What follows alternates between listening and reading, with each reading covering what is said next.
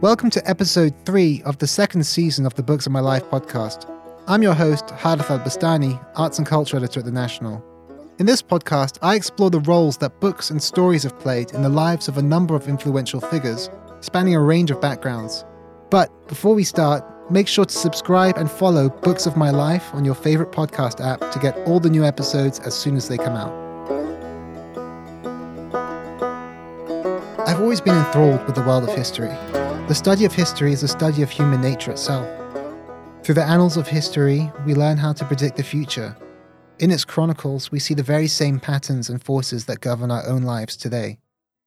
For history is not just the study of what happened when, it is the act of piecing together a disparate past through the combined powers of analysis, physical evidence, and deduction. In many ways, I've always found it very similar to journalism. In essence, both require an element of storytelling and an element of critical investigation.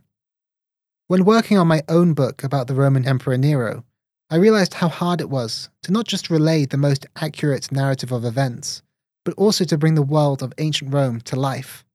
The truly great history writer walks a fine line between dramatization and documentation, a balance that Indian author Shrabani Basu has mastered admirably. Shrabani famously wrote Victoria and Abdul, a historical novel that was later adapted into a feature film. Somewhat of a sleuth herself, she also penned a fascinating account of Arthur Conan Doyle's efforts to rescue a Parsi lawyer from injustice. We discussed the remarkable correlations between history and journalism, and why the best history writers have to be both. So I've, I also share a love of history. Mm-hmm. Uh, I've written for several history magazines. I actually wrote a book about the Emperor Nero. All right. Um, Wow. And that's something that strikes me about. I'm also whenever I meet other people who are passionate about history, I'm always interested to get to the root of why and where that kind of first began. In your case, were there any books that you read when you were growing up that left an impact? Um, I don't think it was the books, but it was the. My father was a great traveler. Yeah. So I think we went to you know just visited places, and whenever I'd go to an old fort or something, even as a kid, I mean there was something that would you know make my sort of give me goosebumps just thinking of the stories about that place. Uh, I was very young. Uh, first went to uh, the Delhi fort. Yeah. Uh, you know, and in the Lal Killa, which is the Red Fort in Delhi. And they used to do this sound and light exhibition. And it was fascinating just listening to those, you know, hearing those stories and thinking of the troops marching in and everything that happened. Uh, so I think there was always a fascination. And then as I grew up, uh, you know, one read more books. but it started as a child, and I think it was the historical buildings and the wherever I visited. But I think the importance of literature such as your own is that the ability to actually bring those places and those mm-hmm. periods to life mm-hmm. through these, and you have all these strands of intrigue and kind of nobility and, and royals and power. And what are some of your literary influences where those aspects of your work come from? Well, literary influences. See, growing up in India, it was all the classics. We read a lot of the English classics. So Dickens was big. Uh, and then as I, you know, grew up a little more, um, I ventured into the European classics. So Russian classics were big for me. I loved Tolstoy, Chekhov. I mean, just this the scale of these stories, you know, the history they covered, the movements they covered um, they they always fascinated me. So give me a big chunky historical book, and I will just dive in, and I love it. So th- those were big influences. Uh, but of course, I mean that was literature as well. For me, um, as a journalist, you know, we're talking about the sort of road I went down, which is uncovering unknown stories. I think that came to me because I chose journalism as a career, and um, then I was posted in London, and uh, I was always looking for the dif- different stories as a foreign correspondent.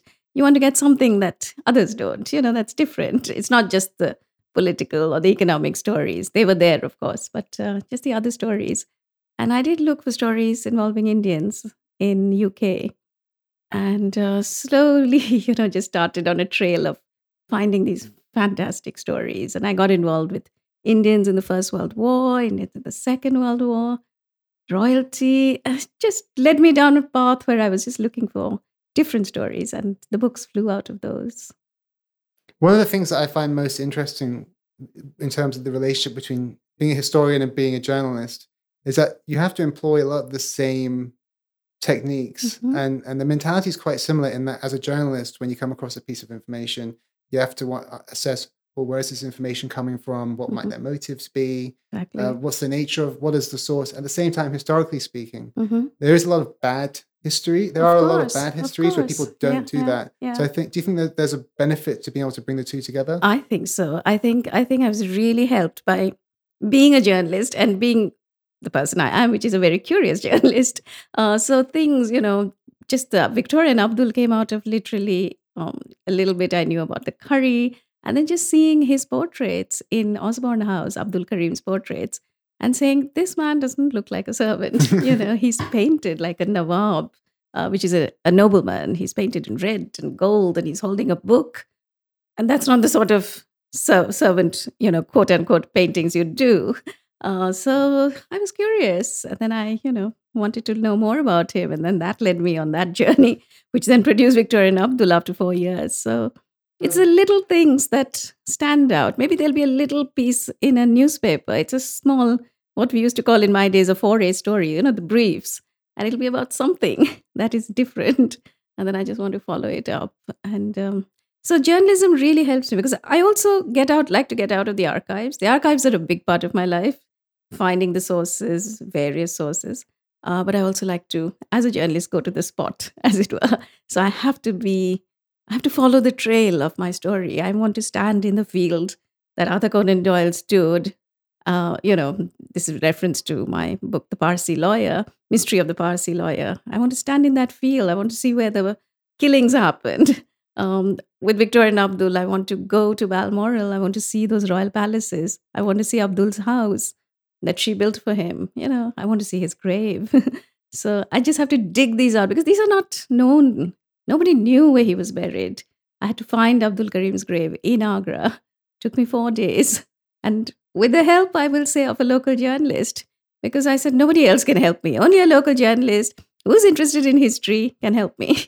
And uh, yeah, he did. And we, you know, four days later, we found his grave. so it was, I think it's a combination of both. what were some of the most interesting things you uncovered about his life Abdul Karim, Yes. oh my God, there was so much. It was like I was on this roller coaster, you know. There were moments when I didn't know what I was doing. It took four years to find this story. And I started with knowing, with the knowledge that his letters, that all the letters had been burnt. So, you know, it's not a great start. But as I, you know, researched, I read her uh, her journals, Queen Victoria's journals.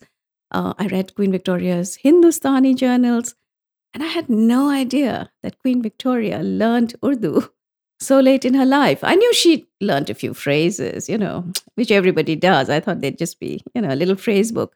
13 volumes were produced in front of me in the Royal Archives library. No one had touched them. And these 13 volumes, one for every year they spent together, there was it was like treasure. And then, of course, I went on and uh, then I found Abdul Karim's diary, which would have been destroyed. And it hadn't been. It had been taken by him to India. And then after partition, after, you know, after he died, there was partition, so much happened. He act some somebody in the family took it to Karachi, to Pakistan. And that's where I found it.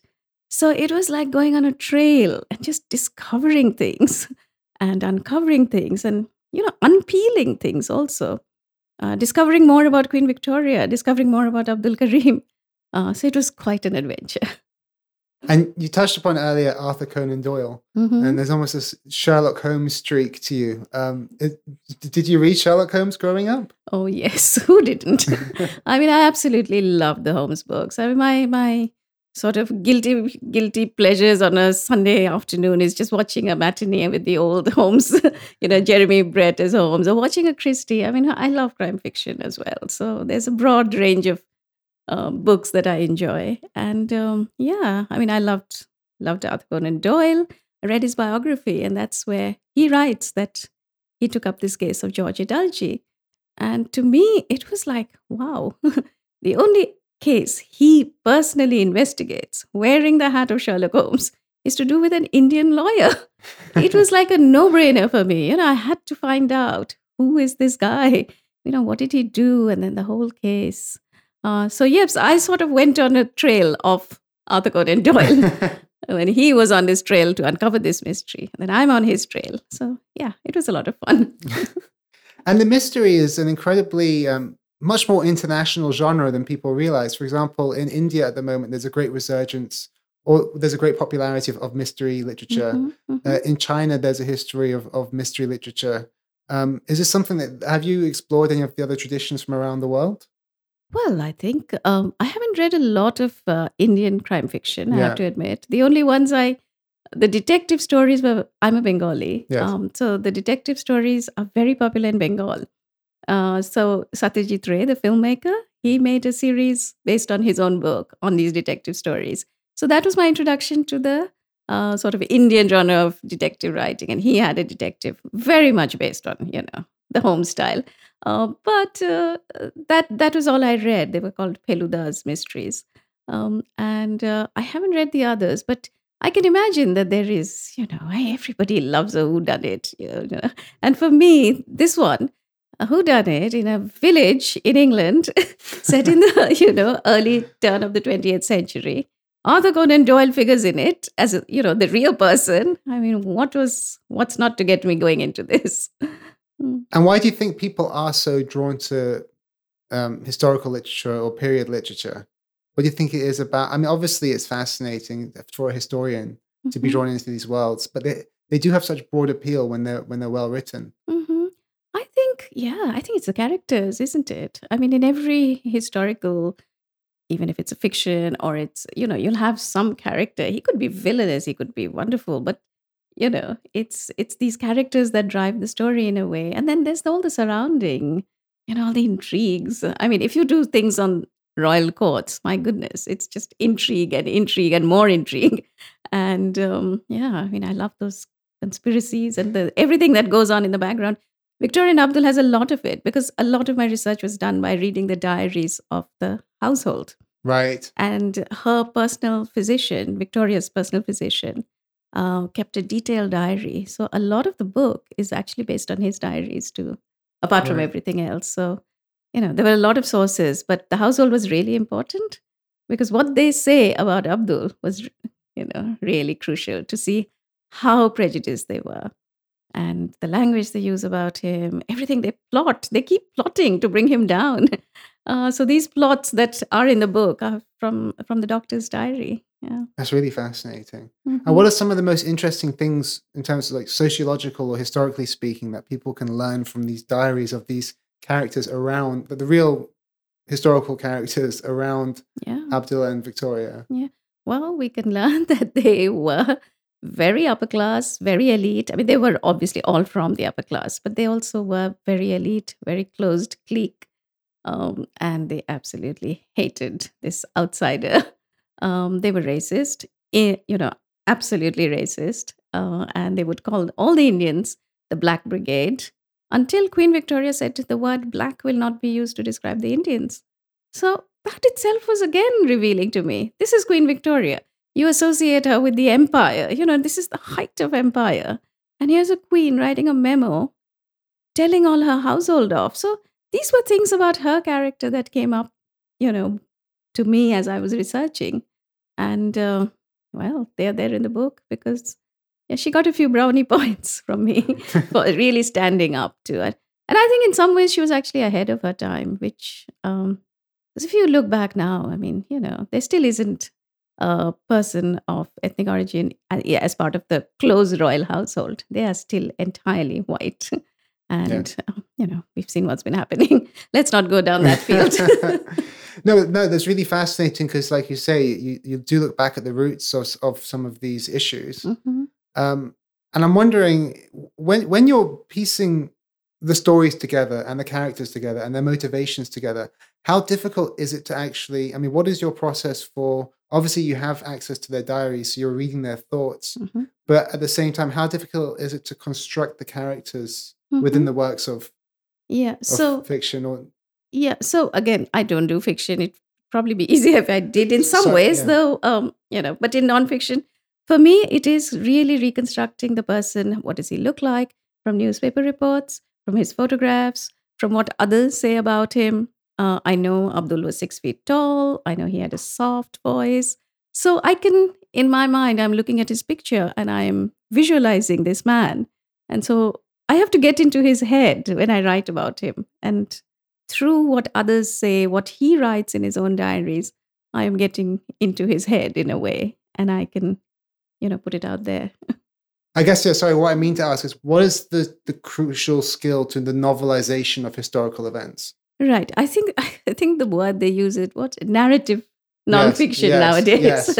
you have all these. I said, oh, that's a new term. I was told that at some literature festival. Uh, so yeah, I mean, as a journalist, I would anyway have a narrative style. Yes. So uh, that is me. That is my natural self writing. I'm not doing something that I have been taught to do. It is what I do. Yes. Um, so if I'm describing a scene of revolt, you know, where the household is saying we're going to go on strike, and I have the details from the diary, I have pretty vivid details. I can just reconstruct this scene from that diary and write it up. Yeah. Uh, but I also read a lot of newspaper reports. So I think the gossip columns, the small things, the weather, what was it like that day? You know, just going into the British Library, looking at microfilm issues of certain days, and you'll see the weather. If they haven't mentioned the weather in the diary, then I would like to see what the weather was like that day. So I think all of it makes your story. There's just little details. Um, and yeah, newspaper reporters always play a big role. I, li- I like to see what they say. Even in um, Mystery of the Parsi Lawyer, for me, while the trial is being covered, it was a real case of miscarriage of justice and outright racism. And the reports in the papers just told me, you know, obviously how racist they are, the way they describe George Edalji, this Oriental with this, you know, this is the crime he would have done just based on his features and his looks. And uh, so that reveals a whole world of what they're thinking.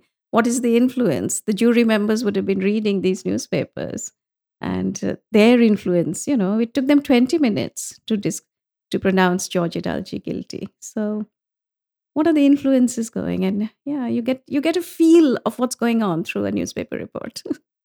it's something that I really struggled with when I was working on my book about Nero, mm-hmm. because when you look at the various histories, some of them are filled with the most scandalous information. Mm-hmm. And when you're when you're when it comes to okay, well, you have this balance of I want it to be historically sound, but mm-hmm. I also want it to be engaging. Mm-hmm. A lot of writers tend to just go, "I'll just include that as part of the story," but it's really hard to try to to decide what to rule out, mm-hmm. what not to rule out, especially with history, where, like you say, sometimes you're working with there's only one side of history has been preserved. Yeah, yeah. At least, like you say, with when you have newspapers, you can kind of read yeah. into them. Mm-hmm.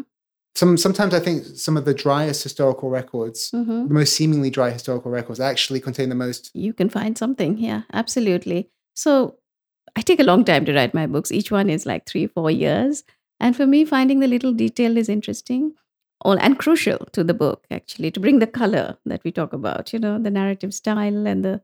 Um, so I will take time. It might take me two weeks uh, just sitting and pouring through things, which look extremely dry and which probably bore me to tears, but somewhere I will find something. And then, oh, it's joyful when you do that. And it gives you a clue. You know, somewhere tucked away. In, um, I found, I wrote a book about the First World War and Indians in the First World War. And it's a story about these, you know, illiterate peasants who signed up and who went and fought the, on the Western Front in the trenches, you know, one and a half million what uh, volunteered from India. And we knew nothing about them. So I followed their stories. And I found such interesting details in something as dry as the hospital files that were kept in the British Library.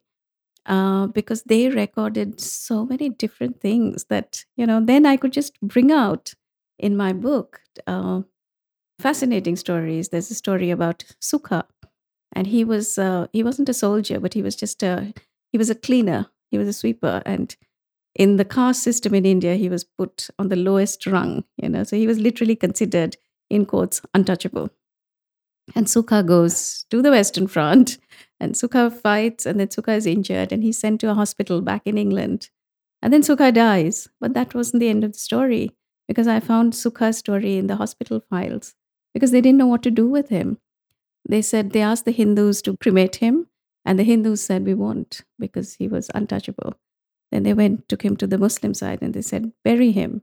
The Muslim, the, the, the Imam of the mosque said, And no, he's not a Muslim. We can't bury him. So Sukha was in no man's land, you know, rejected by his own country. And these little stories came out. And then he was buried. The local vicar of the church, he says, uh, Sukha died for us, and I will bury him. And so he's buried in that church, a very beautiful church in, in Hampshire, in England. And he has the biggest gravestone because the whole, uh, the village, the parish just contributed to his gravestone. And, you know, there were just a few people there for his burial, but he has the biggest gravestone in that graveyard. And it's a lovely story. So I wrote about Sukha that, you know, he finally did, people do know him now. And there's no there's no image of him, no photograph, but all I know is where he's because his life story is written on that gravestone. And of course, he's recorded as dead by the Commonwealth War Graves. So you reconstruct that. And now people go to Sukha's grave and they put flowers there and they send me pictures, which is all really it's really nice. Yeah. You just feel, okay, this man died. He was probably in India, he was looked down on because he was considered untouchable. Here he lay there. I mean, what a life for poor Sukha. Yeah. And, uh, but finally in death, you know, people now know him. Yes. There's something to this 25 year old who died there. So it is, at the end of the day, it is very rewarding when you find something. And this took, this took two weeks going through hospital files as you know, as sort of boring and administrative as that. So, do you ever have issues getting access to them? Um, well, luckily in the UK, uh, the British Library is open to all, uh, and uh, I well, I consult a lot of libraries, various various sources. Uh, for Victoria and Abdul, I needed permission because uh, the Windsor Archives, the Royal Archives, are private property. yes. So you have to apply for permission. I was lucky; I was allowed. and given full access, I must say, absolutely full access. And not just that, because some of it is in Urdu. Um, I said, Look, you've never opened this and you don't know what it is. I mean, is this man saying, Bring down the house? I mean, we don't know because I can't read Urdu. Uh, yeah. So I said, I need it photocopied. I'm going to go get it translated and uh, I'll let you know. You'll have the transcript. So they were they were very good about it. Yeah. And now they're really proud. They send that journal out everywhere uh, along with Queen's Journal. So the Hindustani Journals travels to various museums, and they always open it on the pages that I've actually used in my book, which you know really funny phrases like "hold me tight" or um, she's learning that in Urdu, by the way, dictated by Abdul. so or things like you know the tea is not hot enough or the egg is not no good things like that you know funny funny little phrases they open the book to those pages in the exhibition. So yeah, I think they're quite happy that all these were translated as well. Do you think those are all the those are all considered the essentials? The tea's not hot enough. Yeah, poor lady. She's the queen. She didn't get good tea. Her egg was never boiled properly. Uh, but but there was all who would have known. But there was always praise for Abdul. That brings us to the end of this episode of Books of My Life, Season 2. I hope you found it as insightful as I did. If you're interested in hearing more conversations like this, make sure to subscribe on Apple Podcasts, Spotify, Anghami, or your favorite podcasting platform. Next week, I sit down with explorer Benedict Allen. Stay tuned for more captivating conversations and gripping stories. This episode was produced by Arthur Edison and Dua Farid. I'm your host, Hareth Al Bustani. Thanks for listening.